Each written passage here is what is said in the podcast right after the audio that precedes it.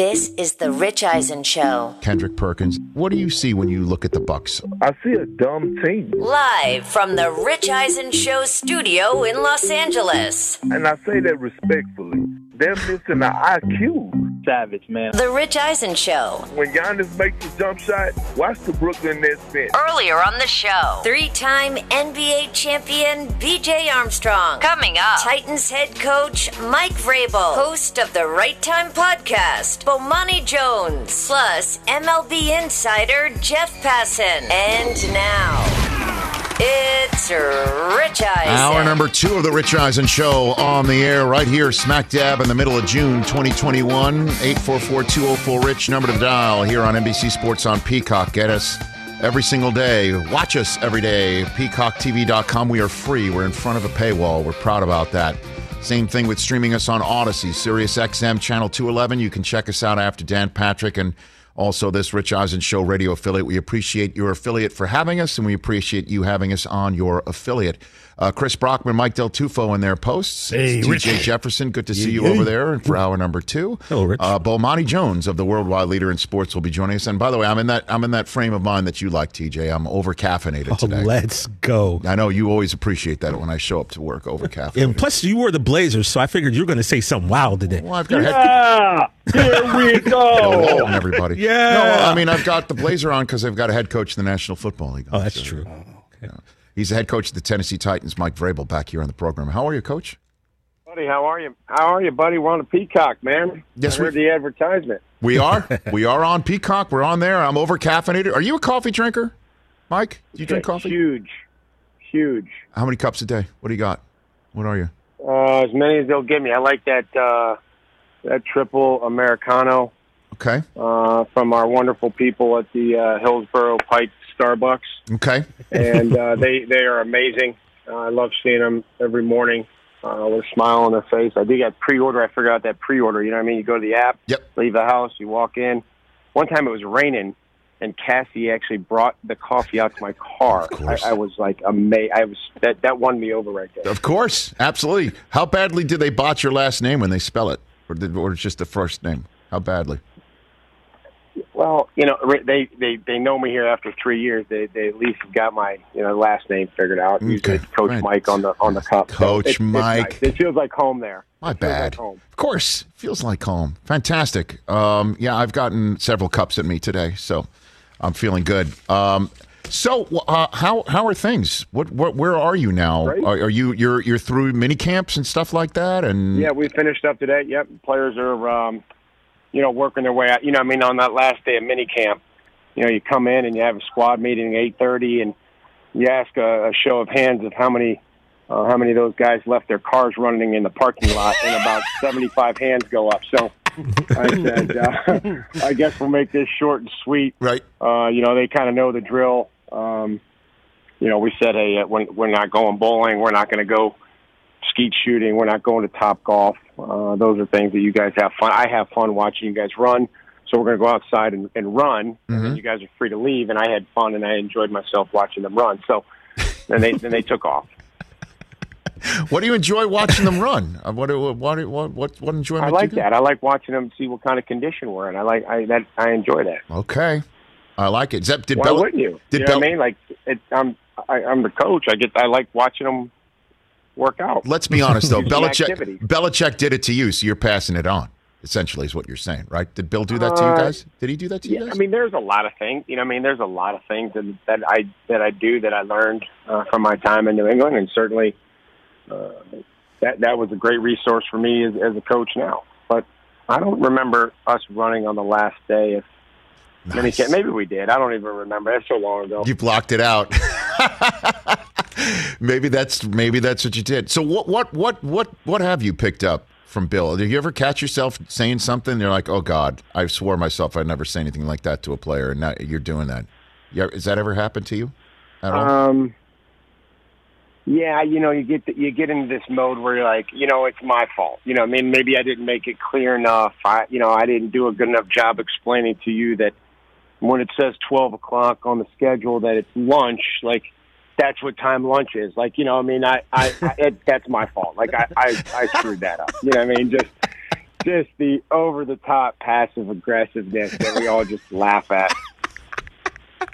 You're passive aggressive when it comes to that. Is that what you're saying? No, no, no. I, I, I try not to be. You know, what Right. I mean, I, I want to be, you know, honest, direct, uh, you know, and and be.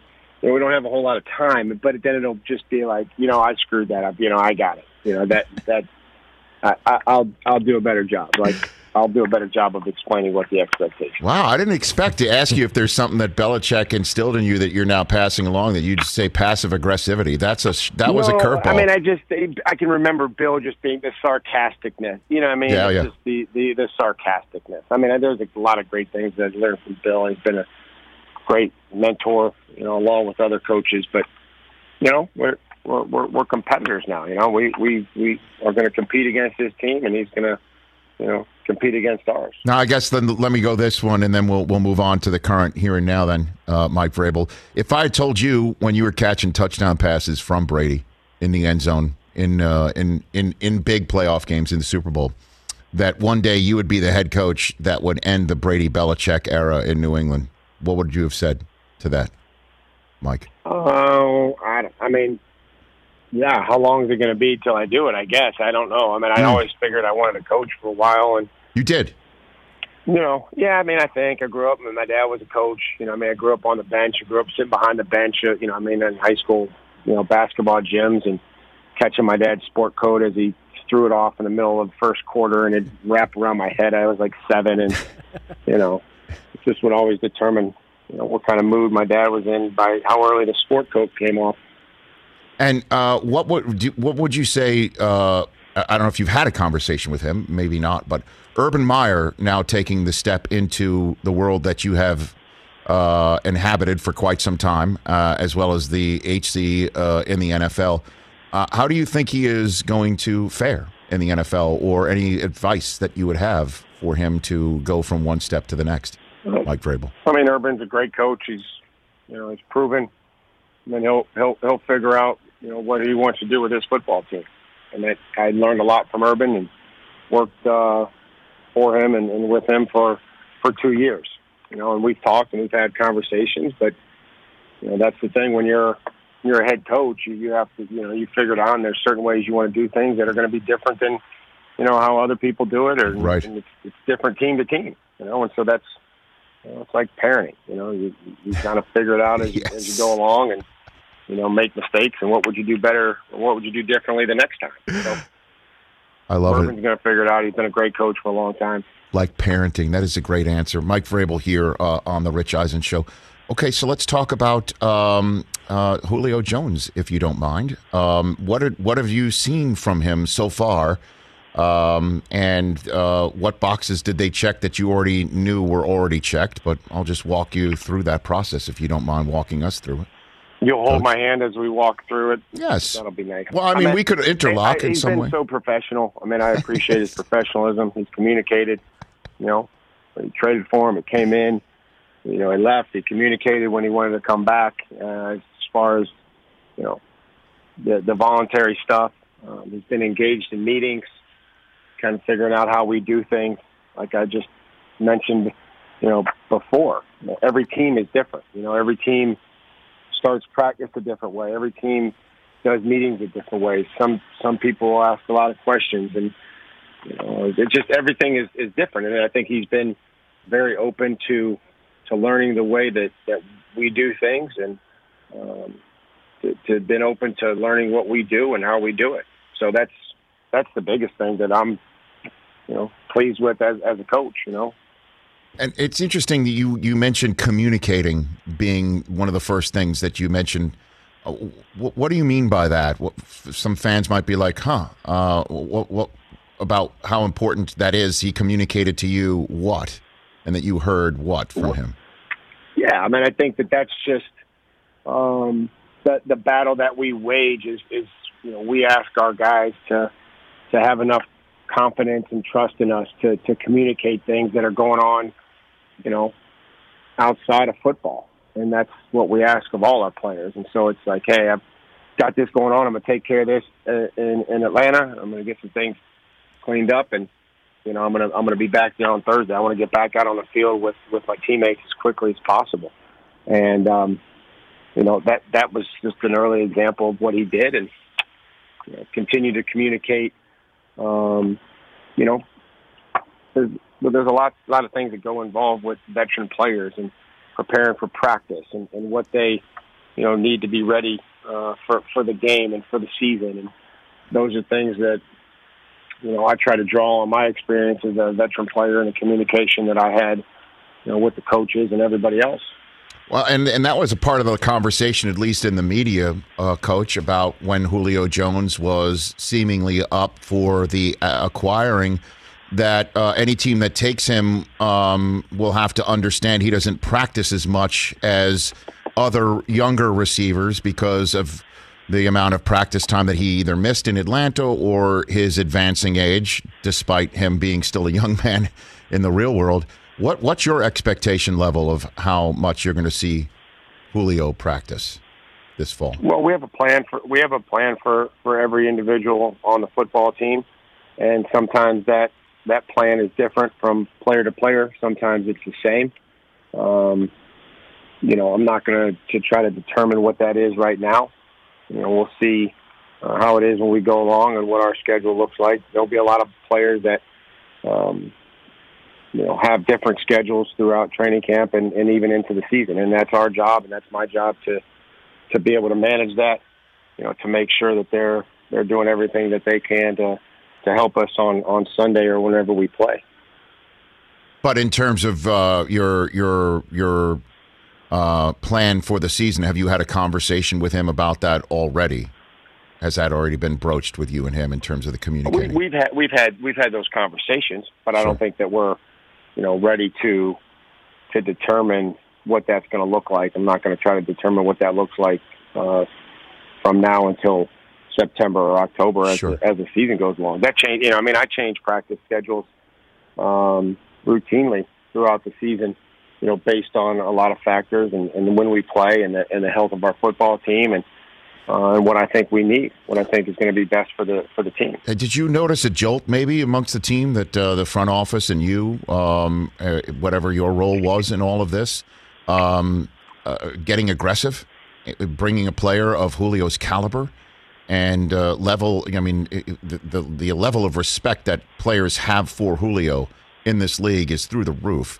Was there a jolt that you saw on your team once this trade was uh, was completed and he showed up? you know, I don't I don't think we practiced the OTA any better or any worse. I mean, I just you know, my message is that you know, we have to go out and we have to work and and we have to perform.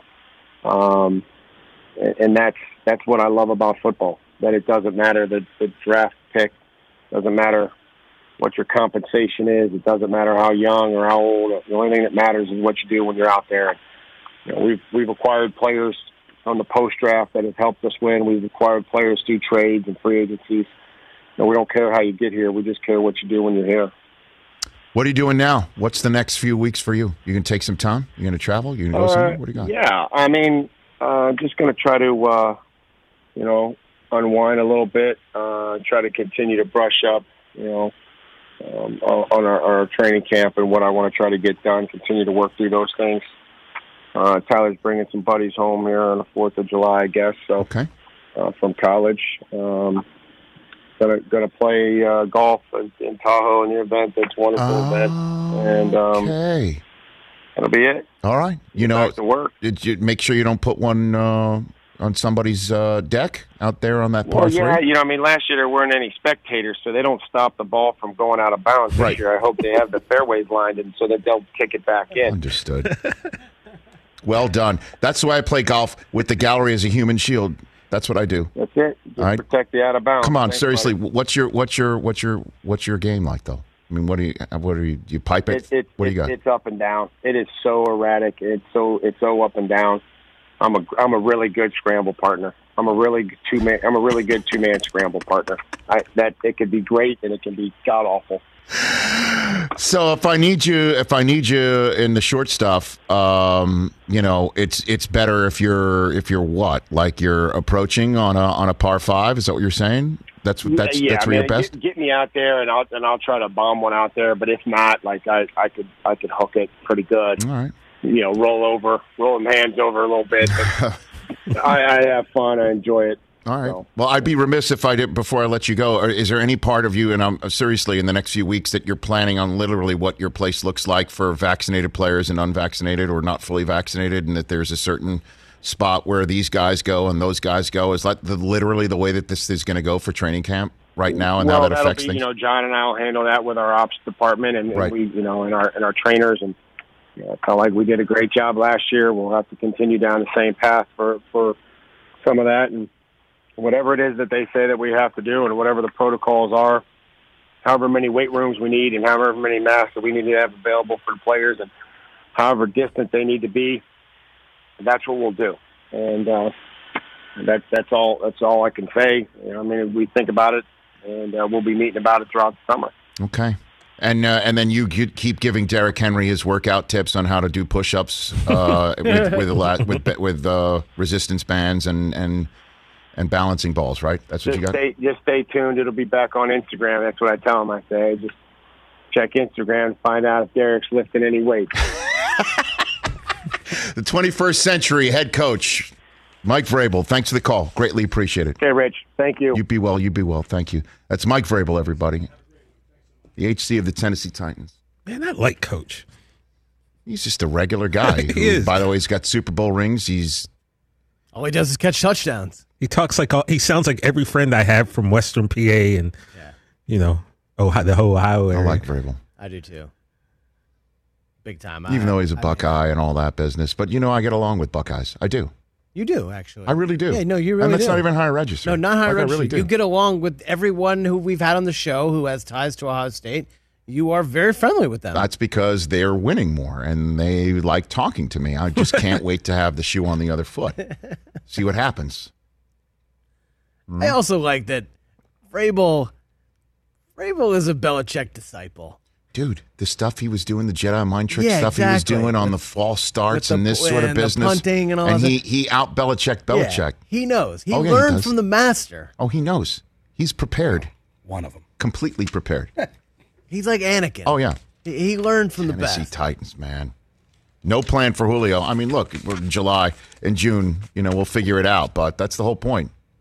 God didn't practice very much. Part of it might have been like, screw you. You know, you fired my coach. I don't think I'm going to be here anymore. Maybe. 844-204-RICH, number dial, Bomani Jones of ESPN, the worldwide leader in sports.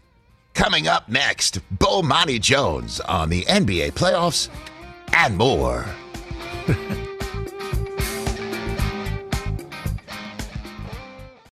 Let's talk O'Reilly Auto Parts, people, or as you might know from their jingle, O O O O'Reilly Auto Parts.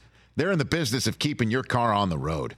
O'Reilly Auto Parts offers friendly, helpful service and the parts knowledge you need for all your maintenance and repairs because you know when you need your car fixed, you need somebody who knows what they're talking about and is helpful, has a smile on their face, and gets you back on the road. They've got thousands of parts and accessories in stock, either in store or online, so you never have to worry if you're in a jam. The team at O'Reilly Auto Parts can test your battery for free in or out of your car. If it needs to be replaced, they'll help you just find the right battery for your vehicle. Need your windshield wipers replaced, a brake light fix, or a quick service? They'll help you find the right part or point you to the nearest local repair shop for help. Whether you're a car aficionado or an auto novice, you will find the employees at O'Reilly Auto Parts knowledgeable, helpful, and the best of all, friendly. Stop by O'Reilly Auto Parts today or visit us at o'reillyauto.com slash Eisen. That's o'reillyauto.com slash Eisen. Afford Anything talks about how to avoid common pitfalls, how to refine your mental models, and how to think about how to think. Paula, while certainly you can mess up on a million dollars a year, it is far less likely than it is on $30,000 a year. Right. I would meet wonderful people that were struggling with a budget that was super tight. It was 100% you need to make more money. Make smarter choices and build a better life. Afford anything, wherever you listen.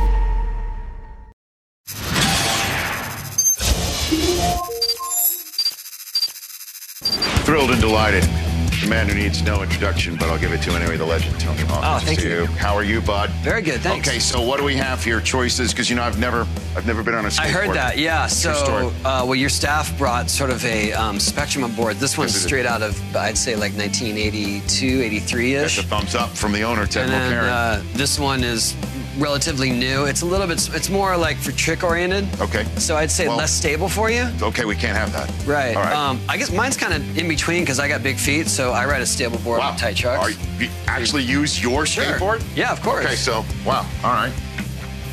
All right. Have you ever done any board Uh, sports, you- you- surf, a- snowboard? This is a blank slate situation. All right. So if I were to, let's see, you have to decide which way you stand first of all. Okay. Right. So you're either going to stand with your right foot forward or your left foot forward. Well, I'm, I'm a right-handed guy, so that doesn't matter. How do you Let's- ski? Uh, let's say if you're, surfboard, if someone were to push you forward, which one, which foot would you? All right. Yeah, I say you're goofy footed. Okay. Like me. There we go. You're ride my board, you're goofy footed. This Okay. is great. So, All right. yeah. So what you want to do is put your front foot on the board, a Yes. little bit of an angle. Okay. Right. Yes. And then just give it a little push off, and then straighten your feet, your front foot out after it's moving. Okay. And my only advice is to anticipate the motion. Anticipate Right? the motion. So I'm going to And don't fall. right There you go. foot like this. Oh my God, this is no good. And then push off with the left. Yeah, and then just lean forward. Make sure you're leaning forward. that would be leaning back. Is that what you guys were hoping for? Yeah. So was that the money shot? That's exactly what we were hoping I for. I swear I gave him good advice. What a what a horrible moment. but this is what everybody in this room was hoping for. Wow. I'm gonna do it again. All right. Wow, I went Okay. down on my Oh, left yeah. foot. Do it again. Okay, you Wow, I got was it. gonna do it again. Got to lean forward. Lean forward on your front, like over your front foot. All right, you're centered more over your front leg. Okay. There you go. That's it. That's it. You got it. Gotta teach my kids to stay oh, stay on the board. There you go. Look at me. That's it. You're Look at- skating. Tony Hawk, everybody. Getting off. High five for perseverance. Gotta teach the kids to get back on it. But I do need an ice bag. I'd lend an ice pack, please, somebody. Never been older than that moment. Falling off of a skateboard With Tony Hawk. with Hawk. Tony Hawk Yeah. teaching it to me. But that, that that would go for thousands of dollars in a charity auction, wouldn't it? Oh, Tony Hawk teach you how to Yeah. I skateboard I think on one so. of his boards? I think so. Right. Yeah. We could sell that as an NFT. I think. Is our NFT still a thing? I don't know. I mean, hey. That's my problem is I don't know. That's my problem. I don't know. I, I mean, I'm I'm all. By the way, I went all bankrupt on Del Tufo coin. Decoy. 844-204 Rich is the number to dial here on the show. Um, 844-204 Rich, as I said, number to dial. He is uh, one of our favorite guests because we could talk about pretty much damn near anything, and there's a lots to talk about here on this Thursday in the middle of June. The Right Time with Bomani Jones podcast, where all podcasts can be acquired. Bomani Jones back here on the show. How you doing, sir? I'm good, man. How about you? I'm better than what the Sixers must be going through. How's that for a transition to start us off? I have a tendency to antagonize the Sixers loyalists because they had to convince themselves that being abjectly terrible for a long time was for the greater good. You know, so they, they're they're all in on their team in a much different way because I feel like people want a certain measure of vindication for buying into that travesty that they got into. And now here where they are, right? Embiid's got this knee problem that, like, I don't think that we're just talking about something that's going to be a thing right now. He's playing on a torn meniscus. Like, that's not a good long term thing to do. The other superstar talent that they have is Ben Simmons, and he seems terrified of the idea of shooting in an NBA game, which is kind of a weird thing to say about an NBA player. They gave thirty million dollars to Tobias Harris, and he's just being Tobias Harris. Like he should have played better than he did yesterday. But I mean, I don't know exactly what it is you think he's supposed to get out of Tobias Harris. And they really talked themselves into like thinking that this was a team that was going to win the championship. And who knows? It may be a disaster right now. They ultimately turn into champions, but they look like bums last night. That is uh, a soliloquy that I cannot argue a single syllable is off at all, Bomani. And the way that you started it is a perfect way. Is that what? What did you say? That being abjectly terrible for a long time was for the greater good. That the trust the process doesn't wind up with this being the end result that requires Daryl Morey to come in, um, you know, and and change things around from what Sam Hinkie, his friends, started.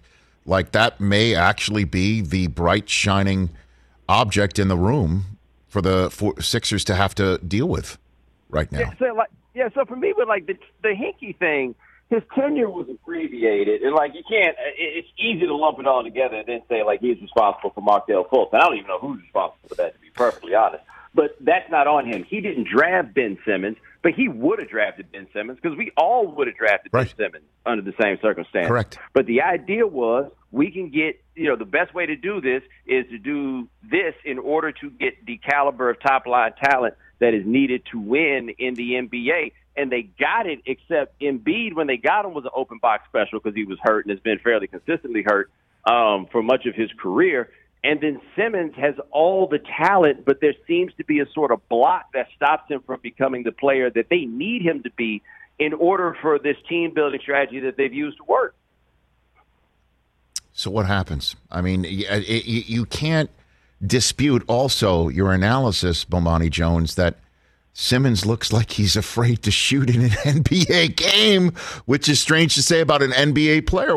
Oh for one in the second half of a game where you know they were killing it in the third quarter and then couldn't get anything done properly in the fourth quarter. Uh, that is the ultimate, and then also being a liability on the court to allow the Hawks to get the possessions they needed to get back in the game because he can't make a free throw. I mean, that's wild.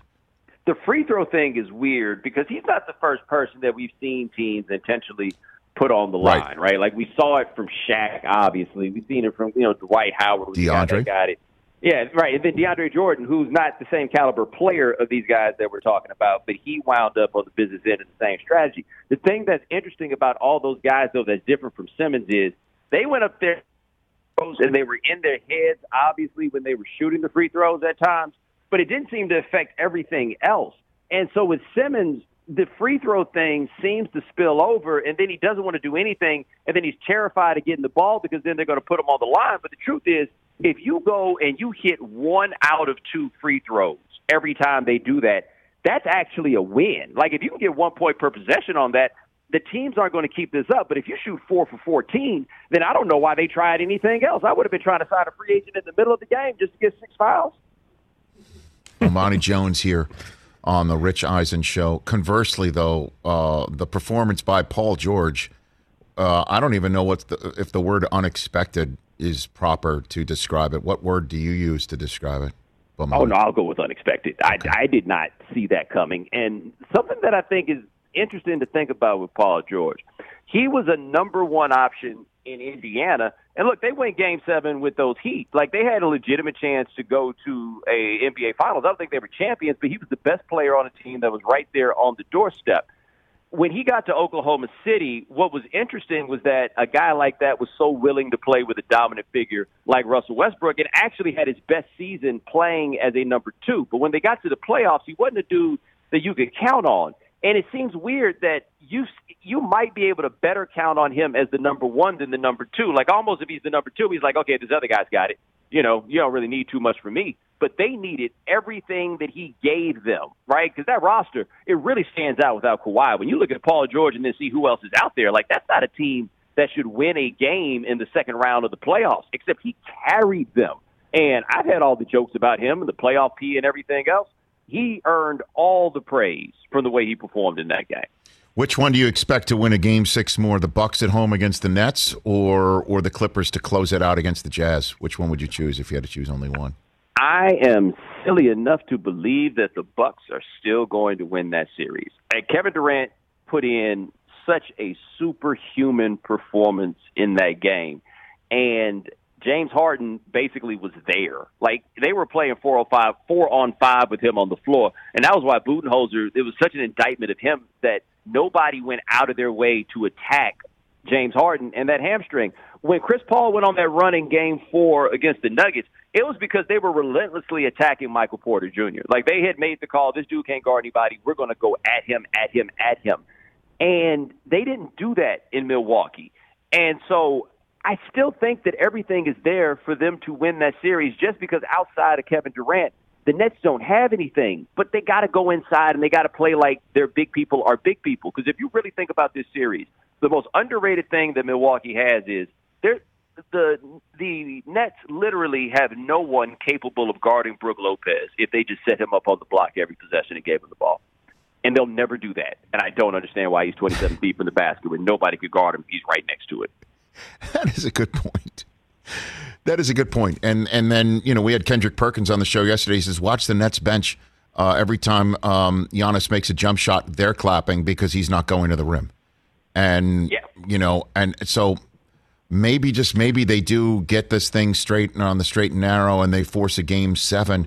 I, I don't, and then and then we'll see. Obviously, who who whoever wins that series, who they play next, and I kind of feel for the Hawks because you know we're we're a Northeast and an East Coast biased uh, media, and even though we're sitting out here in Los Angeles, Bomani Jones, but uh, the Sixers, you know, disintegrating is the story that everyone's talking about, and Trae Young is doing what he's doing along with the Nate McMillan coached Hawks. Can you put in perspective uh, from your from your point of view what Trae Young is doing right now? Okay, so I want to preface this by saying that I grew up rooting for the Atlanta Hawks, and then that ceased on February 24th, 1994, when somebody got the bright idea that trading the greatest player in the history of your franchise for a couple of months of Danny Manning was a good idea. I left and I never came back. And you know what? Haven't missed him once. Have not at all. Because what have the Hawks ever done to provide happiness for their fan base? I don't recall seeing it at any point in my life until now. Like this is a fun team. This is a team that has weapons. And Trae Young, even though I hate what I call his whole insurance fraud uh, strategy of playing offense, where he's just jumping in front of you and then slamming on the brakes so you can run into him and he can get a settlement. Like you go to his house, you look in the closet, there's a bunch of neck braces for every time that he has pulled this little scam off. But he is so like the best thing about him and Ben Simmons being in this series allows you to see what this contrast is. If you were to ask me which of those two guys I thought was a better player, I would tell you that Ben Simmons is a better player just because he's such an elite defender and Trae Young is one of the worst defenders in the league. However, you get to this place where we are in the postseason, and if you were on a 6-0 run, Trae Young can decide that it's not going to be an 8-0 run. Like I'm going to come down here and I'm going to get a bucket. You need a guy in the postseason who is capable of doing that, and he is that dude. And so for the Hawks, you could go to some advanced numbers and probably even find some guys on that roster that might even qualify as being better players than Trae Young. But nothing at this time is more important than a guy when everybody else is getting tight that can just say, "All right, boys, I got this," and everybody look at him and say, "You know what? He probably does." And that's what he's been for them this entire postseason. He sure has been, and I was uh, I was uh, preparing my audience at the top of the show, Bomani Jones, that if Trae Young advances, get ready for the take that the the Hawks were were right to trade Luka for him. I'm getting everyone prepared for that hot take.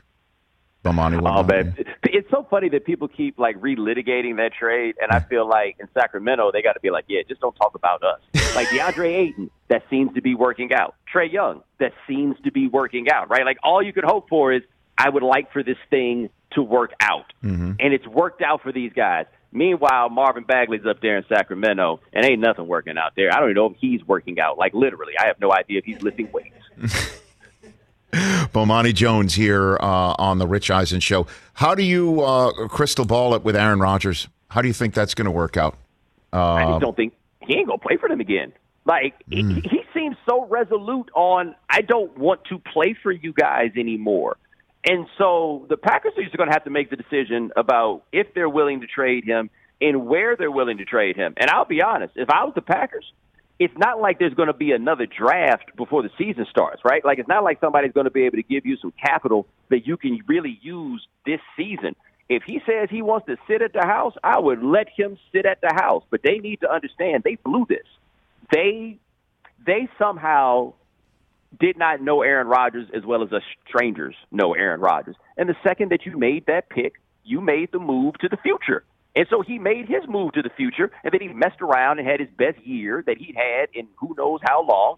And now they want to keep him around. And he's like, nah, man, I'm good. And I bet he's willing to do the Carson Palmer and go to the house.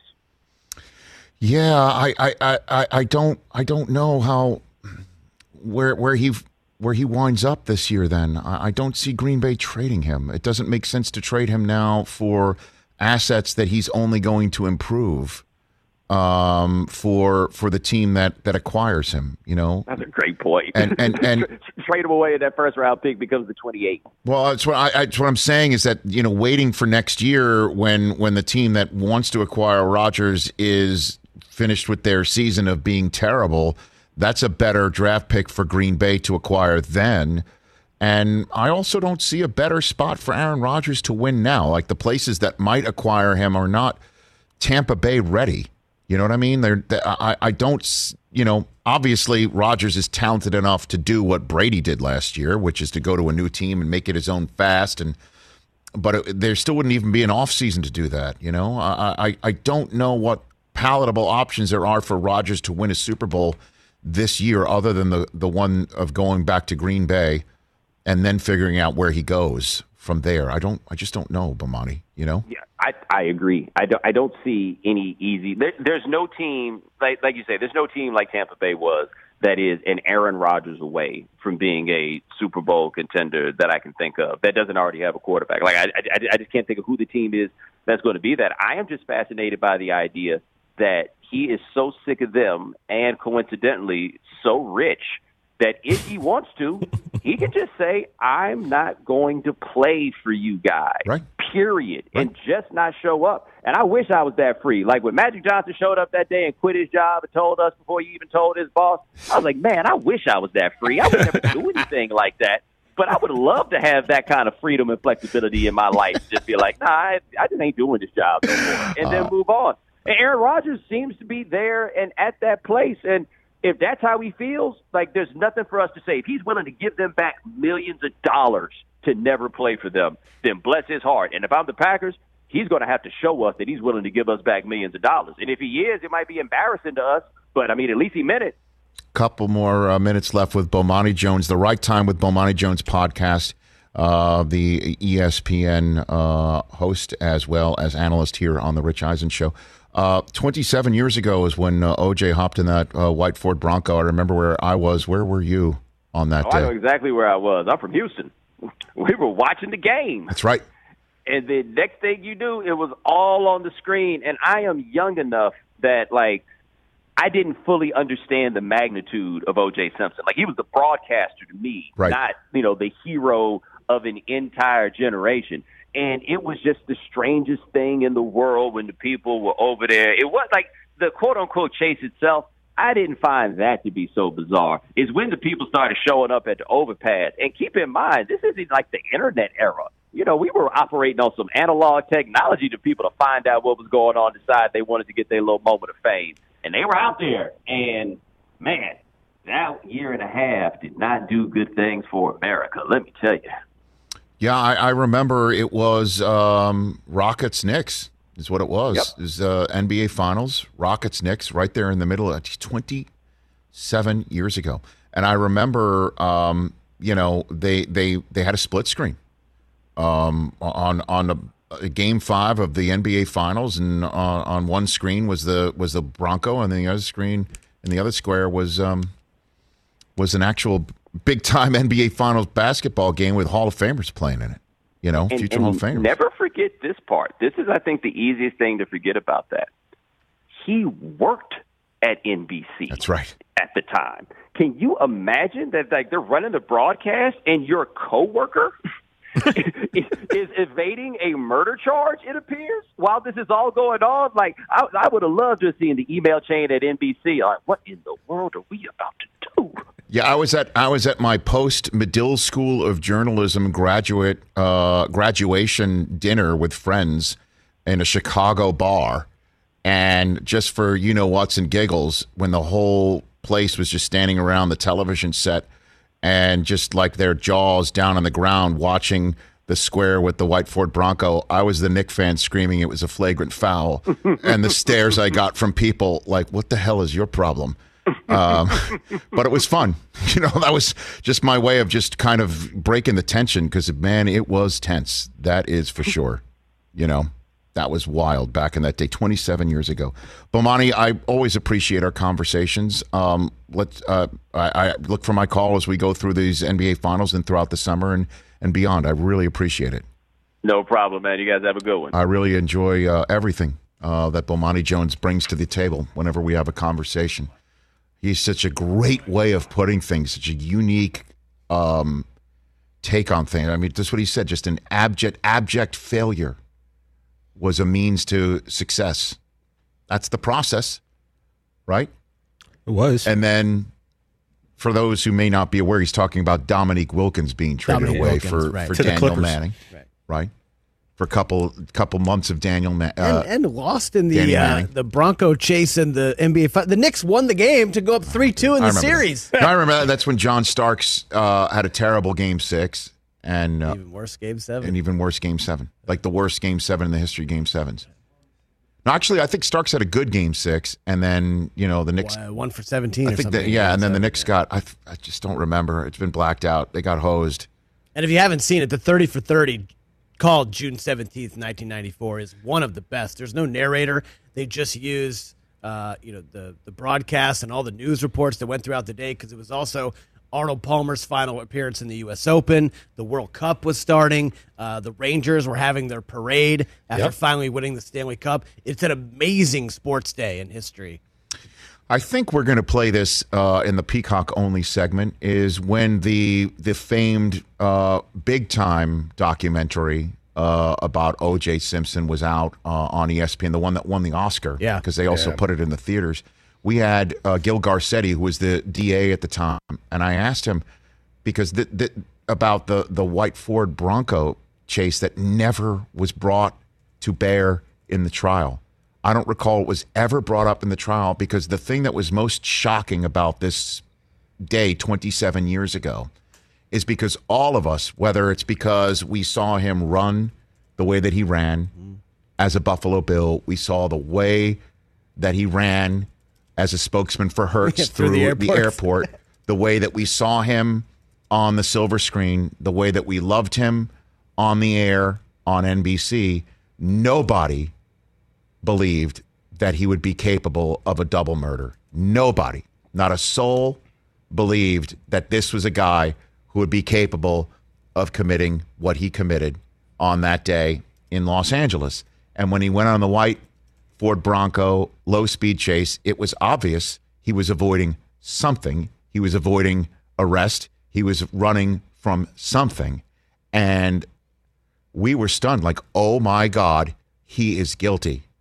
Otherwise, why would he Wow, be what running? what is he doing? Why would he be hopping in in this white Ford Bronco? Why would he be suicidal? Why would he be saying, "I just need to go home. Just let me go home. I want to see, you know, home." Why would he be saying that if he was innocent?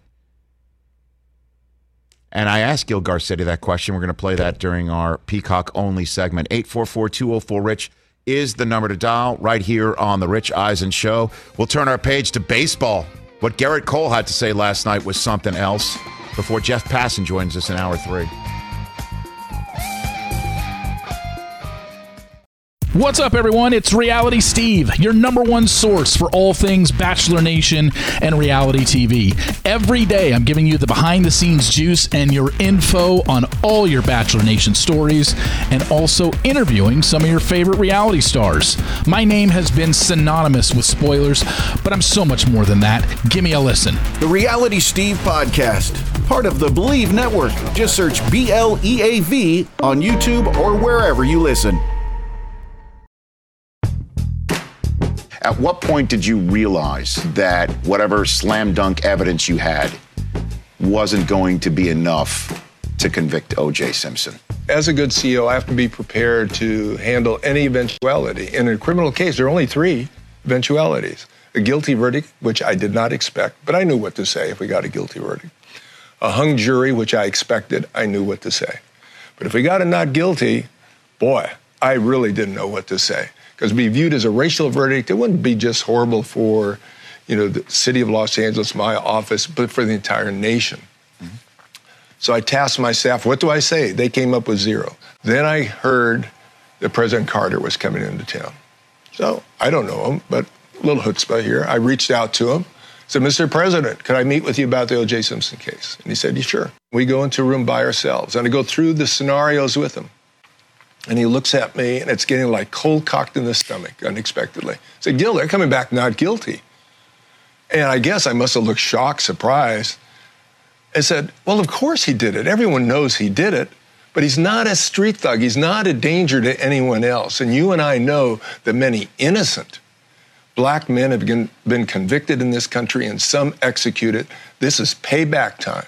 There's nothing that you can say that's going to make this easy. There's nothing I can say. It's going to take a number of years before black and white people really start talking to one another. This is what President Jimmy Carter said to you. Jimmy Carter. There's also another element we've never talked about. I don't think anyone else has ever talked about. Please.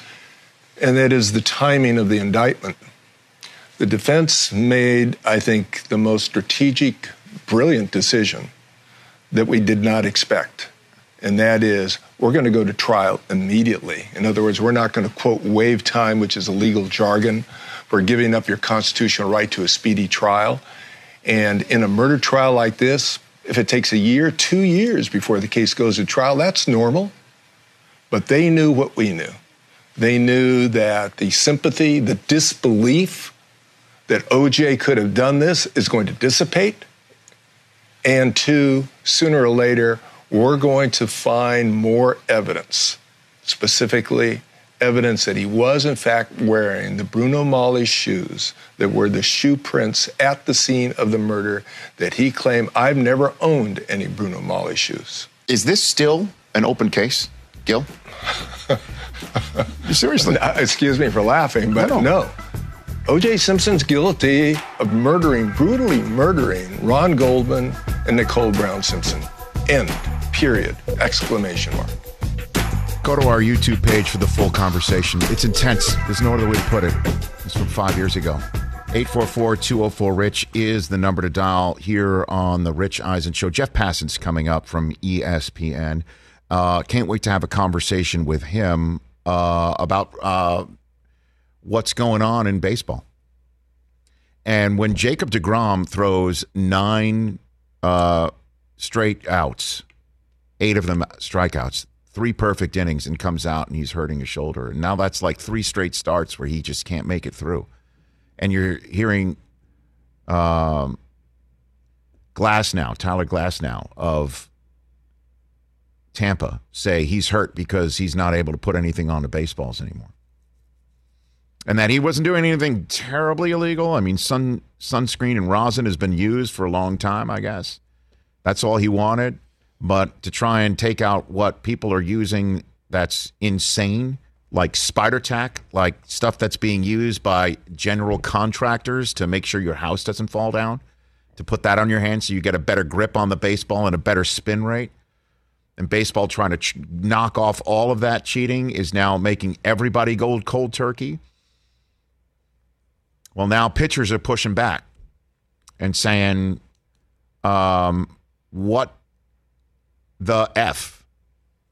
Because we're now being told by baseball if you're caught, you're going to be suspended and and kicked out of a game. And they're like, well, we got to have something. Let's figure out what the something is. Is it going to be something that's going to be generally accepted? Baseball says this is fine. It's on the mound. You use it full plain sight. Players don't mind it. Managers don't mind it. As long as no other pitchers are using anything crazier than this, we're cool. You can get the grip you want. You're not going to get hurt.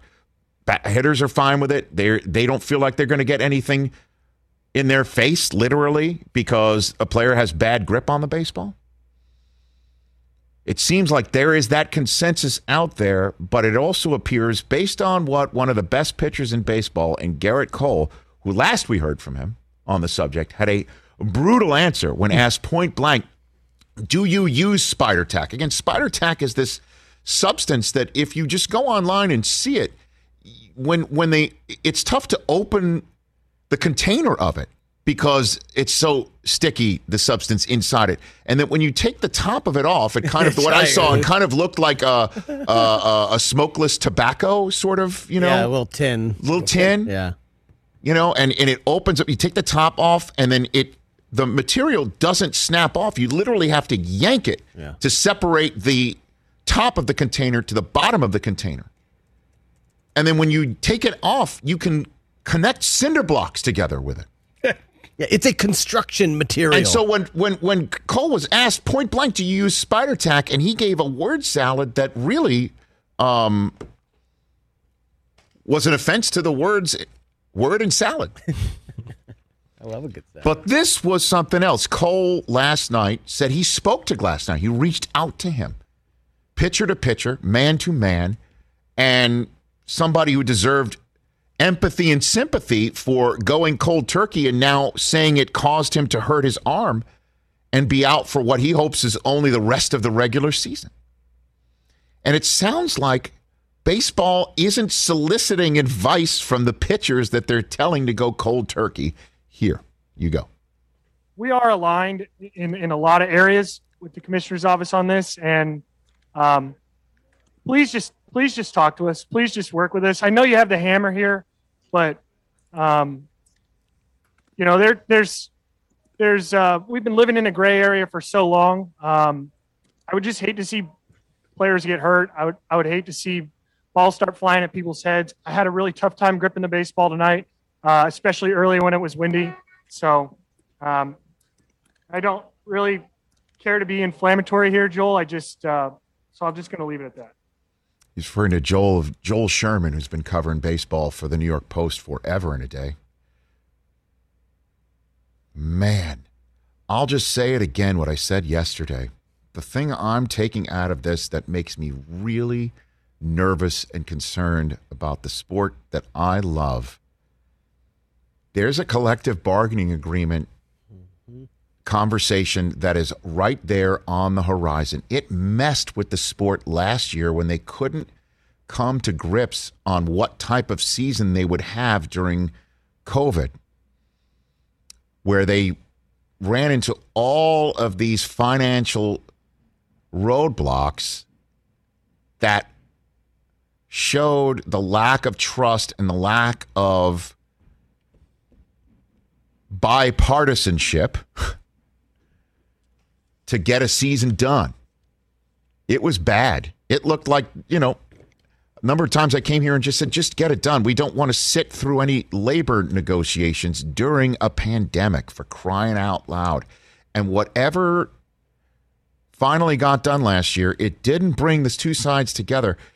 If if they're not talking to the pitchers, what that seems to me, and we'll ask Jeff Passan, who definitely would know better than me, is they're not talking to the Players Association.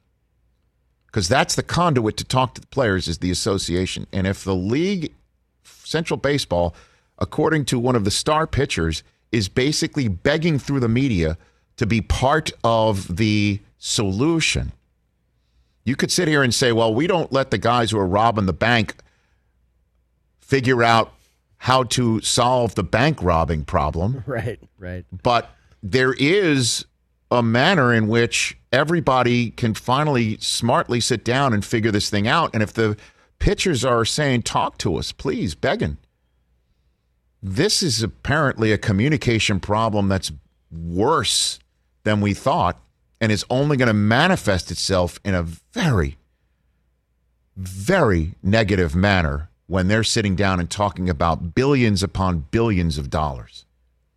I'm nervous that this is the latest canary in a coal mine that's going to wind up with a nuclear winter on the other side. Hope I'm wrong. Jeff Passan will talk about this and hopefully give us some good news about Jacob DeGrom's shoulder and so much more. That's next on The Rich Eisen Show in hour number three in the middle of June. One of the other items that Jeff Passan's going to be talking about is, you know, apparently one of the reasons why a lot of these pitchers are going cold turkey is that the league has essentially told all the teams these are the pitchers we know through our investigation and video evidence have been violators of what we're trying to stop. They've already, these pitchers have already been informed. We don't want to embarrass you. We don't want to suspend you. Here is your heads up on how to get ready for the brave new world we are instituting because we for whatever reason, did not find find the gumption or didn't see fit to do it before the season. And that we feel compelled to do right now mid-season because all y'all couldn't stop putting this garbage on your hands. Hmm. You could have all been going to town with your 50 what PF sunblock and you could have been you could you, honestly you could be with your bullfrog and your rosin all you want. Yeah. If you if if some of y'all couldn't stay away from this garbage called spider tack or whatever the hell else they're using that people use on construction sites to make sure your house doesn't fall down. If you if if some of your colleagues just couldn't stay away from this stuff and go crazy about it and tweet about it and and and and allow and and then bring about all of these no hitters and these crazy spin rates, you could have had all the rosin and sunscreen you wanted. But now we feel we have to do it. And But it, it can't be a cold turkey situation. Like no, like come up, let's come at smart people. Come up with a substance that you something everyone that you can can, use. use that that the hitters feel I'm not going to be put out of a job, and hitting coaches don't feel. Man, those pitching coaches over there are telling these guys to put that stuff on, and they've been telling them to do it Yeah, since college. Exactly. I'm going to be out of a job too, and the commissioner's office isn't sitting there saying it's another two-one game that takes three and a half hours. Jeff Passan, so much to talk about with him coming up from the worldwide leader in sports. We'll check on Phil Mickelson's first round at the Open.